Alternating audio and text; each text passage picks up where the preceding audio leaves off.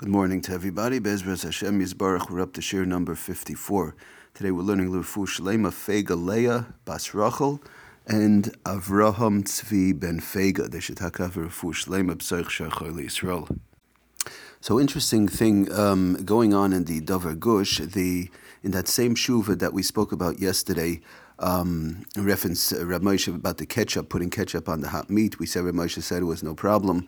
Um, they asked Rav Moshe, is ketchup considered a davalach or a davayavish? In other words, ketchup have a din of a liquidy substance, all the halachas which we learned have a liquidy substance, or does ketchup have a din of a davagush, a dava uh, yavish, something a dry type substance, which the halachas would be totally different, um, because we see sometimes ketchup is a thicker substance and it flows very slowly.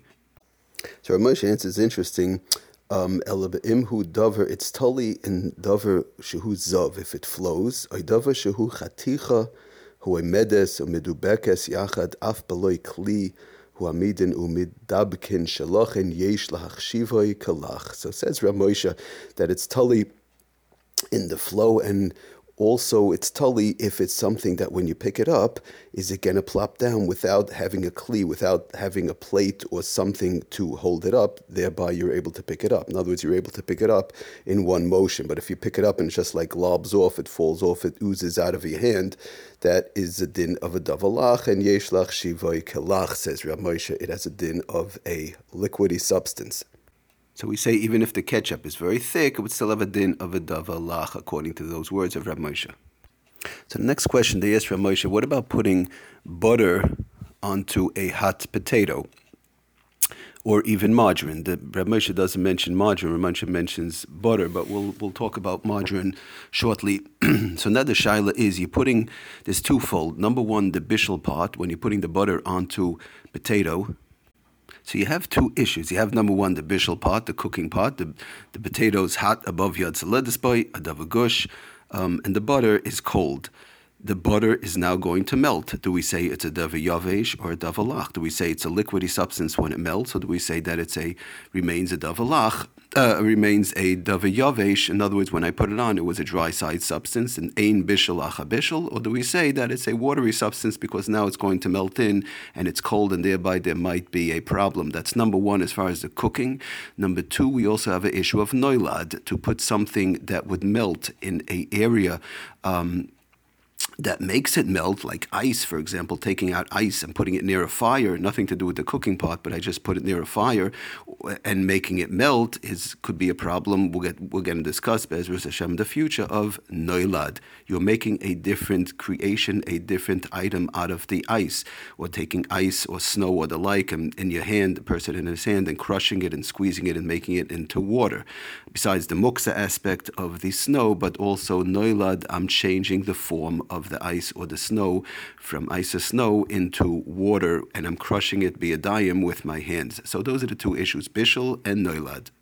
So we'll do, work on the easy one first, uh, and that's noilad. As the as far as when one would take the butter and put it straight onto the potato and just put it on, the Shulchan Aruch says in Shin Yod Ches over there at the end, actually in the Mishnah Berurah Sif Katan Yod Ches, uh, Sif Katan Kuf Yod Ches, the Mishnah Berurah says as long as you put um, He's talking about garlic. We spoke about uh, a couple of shiurim ago about putting garlic, rubbing garlic onto hot chicken and the like. As long as you just put it on and you don't actually rub it in, there's no isser of noilad. Just it, putting it on and letting it melt in, like putting the butter on and letting it just melt in, that would not be the isser of noilad. It's only when you take biyadayim with your hands and you start rubbing it in and pushing it in, then you could have an issue. But just putting it on, it's nivla by itself, it melts in by itself, and it's not nicker, so there's no problem of noilad. So as far as the melting part, uh, in other words, the cooking and melting together, is it a davalach or a davayavesh? Says Ramosha Shita was, and also the Mishnah Berurah, it's mashma from the Mishnah Berurah that when something melts in, in other words, now it's a hard substance, butter, and now, or margarine, and now it's going to melt into something else, it retains the halacha of dava yavesh. In other words, it continues to be a dava yavesh, a dry side item in all those halachas, even though it's now melting and becoming a davar lach, a liquidy substance, and thereby we would say aim bishal bishal.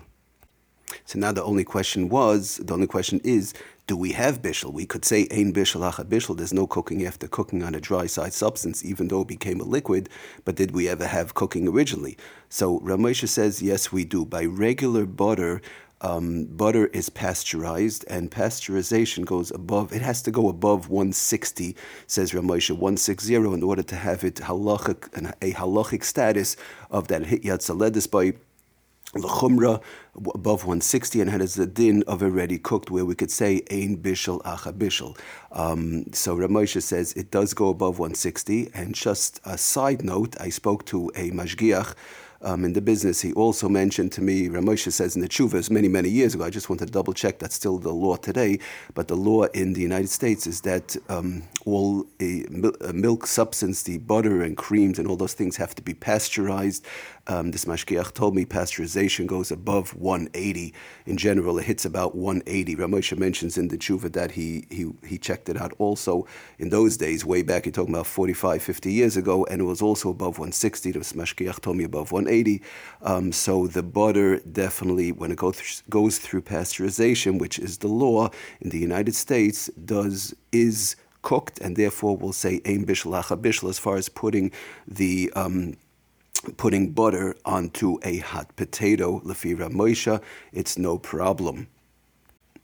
Says Ramosh in the Tshuva, Yesh Lesser in Imloinis Bashal. If it did not hit the 160, that we're going to aser it because it was never cooked. I mean, if it only hit 120, 130 in the pasteurization, for example, says Ramosh, then taka will be aser because it was never cooked. And to put this onto a Gedavakush, a hard side substance, even in a klisheni or a kli shlishi like this potato, would be aser. That would fall into the um, shitas that hold that that would be cooking.